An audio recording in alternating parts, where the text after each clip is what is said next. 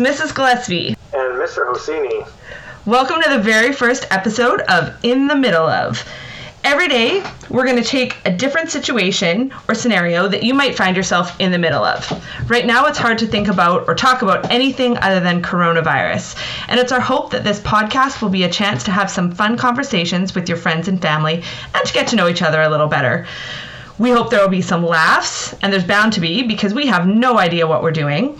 So settle in, grab a nice cup of coffee, Or a glass of juice. and here it goes. Okay. All right, so it's the middle of the night, and you've heard a noise. What do you think it is? Okay. What are you going to do? Well, in my house, the noises in the middle of the night could be children caused, it could be animal caused, and if it's not, if it doesn't sound like one of those things, then it's definitely someone breaking into my house, in my brain, anyways. We've never had anyone break into our house. No one has come up to our house except for at Halloween when three of our grade eight girls visited our house, and that freaked us out. Have you ever been woken Oh, up by a noise that you couldn't identify that you thought was maybe someone breaking into your house? Um, there was a big bang that came from one of the boys' rooms one night, and then we realized it was uh, our baby who had climbed out of his crib and just landed on the floor, like did a face plant on the floor. At first, we didn't know what it was, and then there was quiet, and then a lot of screaming. We're like, "Oh, that was just the baby," and then I just rolled over and went back to sleep. You didn't even check on him? No, of course I checked on him. I got up and went and saved the day and got him up, and that's Did- probably why he always asks for me now. Did you roll over and go back to sleep? Or did you get up and check on him? Because you. No, I, I, I actually got, I actually got up and checked on him. I not checked on him. I went and got Hmm. him and picked him up and consoled him and and made him feel better and made him know that his daddy loves him very much and Hmm. So saved the day. Uh, I don't know if we've ever heard any other sounds in the middle of the night. Like we live far enough off the beaten path that um, we'd never assume that anyone is breaking into our house. Uh, but I mean, we've had stormy, stormy, windy nights when we thought that trees were coming down on our house. Um, we oh when the roundabout was going in uh, we had a lot of people crashing and so we like do you ever hear uh, maybe this is bad to, to think but do you ever hear like screeching tires and you're like oh And you're waiting for the crunch of metal? yes and and so there That's was there, were- there horrible. were many nights where, well yeah i know that's You're a bad, horrible but- person. many nights when we would hear that, like if there was a, a wet, you like if it was raining and when the roundabout was new, there was a lot of young young guys driving their cars that like to drift, and so then we would hear them start to drift around the roundabout, and then you could hear there's a little too much screeching, and then and then you just hear the screech and no engine, like it's just brakes. And then one night we got to hear a good crunch, and there was a little bit of satisfaction because, um, not because I wanted anybody to get hurt, but these guys are waking up the whole neighborhood, and you're like, good, this, you know, I'm glad that you maybe have learned a lesson. So anyway, no one was hurt, but a guy put his car right into the ditch, uh, or right almost into the, the little stream and, and pond beside the house.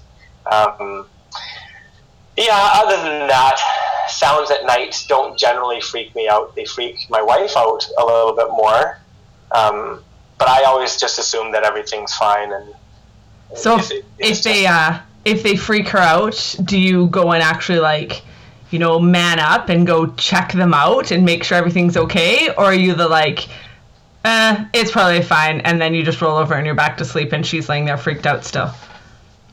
Well, I don't know about the toxic masculinity that was in that man. Sorry, you're right. that you just said. So does she have to get up and protect you and make sure everything's safe for you and all the children? No, of, of, of course I, I'm the one that gets up and uh, goes and checks all the windows and all the doors and looks outside and Um, Have you ever looked outside? yeah. Um, we've had our neighbors have had their cars broken into, and so I'll get up and go check to see if anyone's messed around with the cars or. And so, like, um, what's what's your plan there? Walk me through that thought. It's the middle of the night. You, Yeah. I, you know, your wife's Well, woken up with a noise. That's a, that's a, You're that's a good question. you're going outside to check it out. Would I mean, It's like, sometimes so I've got in some of the windows I've got like a little stick like the real the ghetto security. We can't afford security in the house so we just put sticks in the windows to lock them. So I'll grab like the boys really they just end up the boys play with them and hit each other with the stick. So there there is one in our room so I might take that outside with me. Or I just go and like I I, I mean, I've, I, I'm, I'm a svelte man, and I've got, um, no one would look at me and, and ever be uh, intimidated. but I'll walk outside and, and like I'll puff my chest up a little bit to be like, okay, I have to look intimidating, and then I'll like, even though I haven't said a word, I'll already get my throat in the position to lower my voice to be like, what are you doing? Uh, and and like I'll sound gruff and be ready for that. Right. Uh, while like holding a rough spatula. stick that's essentially a toy that your children play with. no, they're they're they're hefty enough that it would hurt to get hit by it. Um, but anyway, I've never had to use it. I have thought about what would I actually do. I'd probably turn around and run into the house and lock the door.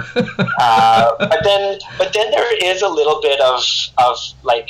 Uh, um, I don't know, like a, an attack dog that's protecting his territory feeling that comes into it. So I don't know. It's not like I would ever do anything. Good thing is I've never had to. I've never encountered anyone, and It's probably Um, probably a good good thing. yeah, the noises. So really, the noises in the night. Like I'll get up to check, and um, but I, I will then get back into bed and fall asleep in, in two seconds, like any good dad would. There we have it. Like any good dad, not really that concerned about what's going on, but really just wants to get back to sleep as soon as possible. Much. Well, thank you for asking me about uh, sounds in the middle of the night. So, how do you react when you hear a sound in the middle of the night? You're stuck at home right now, so use this time to start a conversation with your family. What's the craziest thing that's happened to them in the middle of the night? If you've got a story, or if you've got a story to share, you can share them on our Instagram page at In the Middle of Podcast or on our new In the Middle of Google Classroom. Look on your homeroom for the classroom code. Thank you and sleep tight.